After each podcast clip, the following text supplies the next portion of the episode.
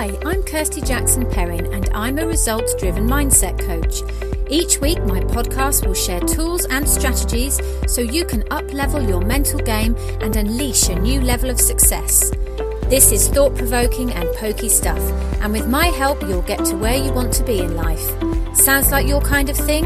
Then subscribe and share the love because mindset matters, and we can all do with a dose of that.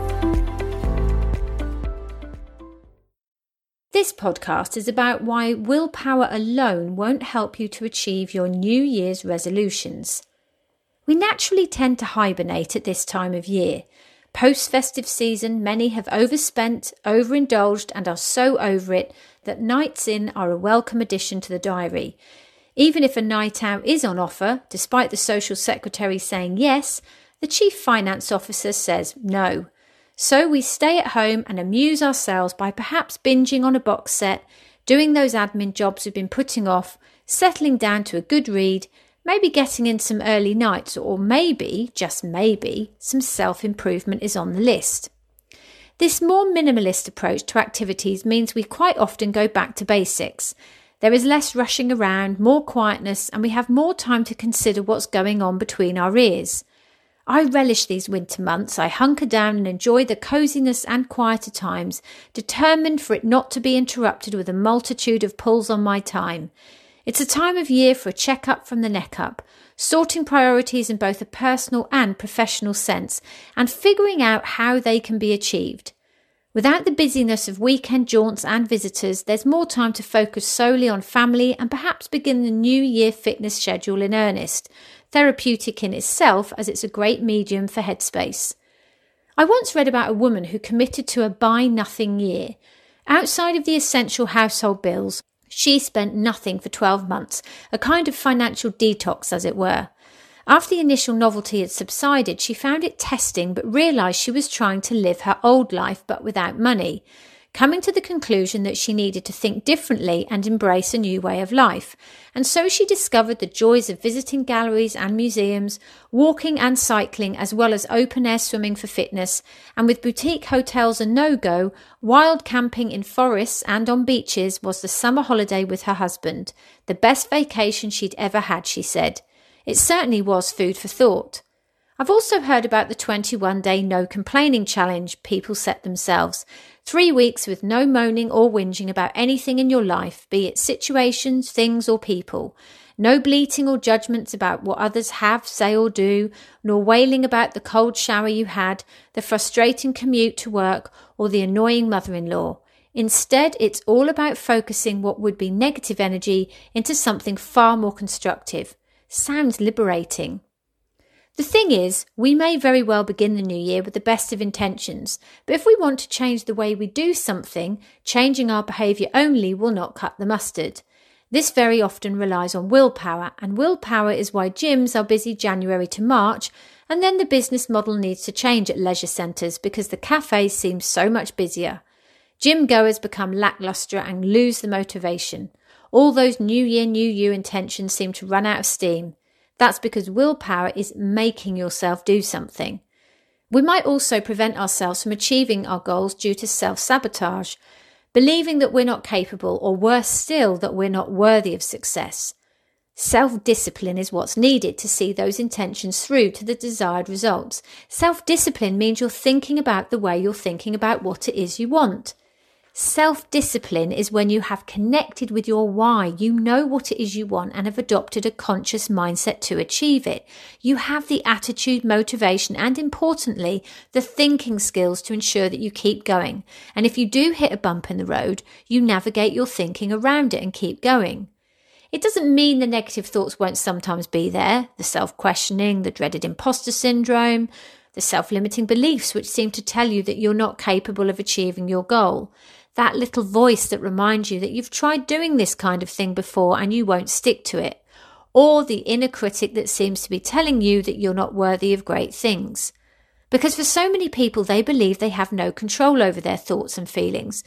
But even if it feels like that first thought has appeared and you have no control over it, crucially, it's knowing that once you have acknowledged and recognized that thought and the feeling it's producing, you get to take control of the next thought. Your mindset is key to you making sense of your thoughts and your resulting emotions and how you can move forward with purpose and conscious thinking. It's a day by day, step by step approach, and it's vital to check in with the nature of your thinking, to address the subconscious thoughts which are driving your feelings, thus behavior and the habits you are creating leading to your results. I have a four step approach for when the negative thoughts try to invade my headspace, telling me something isn't possible or that I feel I can't or won't carry on towards achieving my goal. The self discipline of checking in with my thoughts means I can rewire the negative ones to ensure I'm creating thoughts which are working for me. Step one recognize feelings and emotions coming to the forefront where you feel anxious or lackluster or limiting self beliefs are holding you back. Recognize that you might be getting yourself into a downward spiral and stop. Take a moment to acknowledge what is going on inside your head. Step two, process these feelings. What's the underlying thought process? What's at the root of the problem? Identify the source of these emotions, that is, the nature of your thinking. How are you currently thinking about the issue, challenge, situation? Because if you want different results, it's going to need to start with the type of thoughts you're having. Reframe to shift the thinking pattern. Jolt yourself out of the thoughts which are not serving you well. This can be done in so many different ways, and it's working out what's best for you. Maybe going for a run, a walk, or simply getting some fresh air, a change of scenery, reading, meditation, talking to someone, maybe about something completely different. It's about reframing your mindset because when your brain is in a negative state, it cannot be resourceful. It cannot be solution orientated nor see opportunities if they present themselves to you. Once you've changed your thought patterns, you'll have a different perspective about the matter in hand.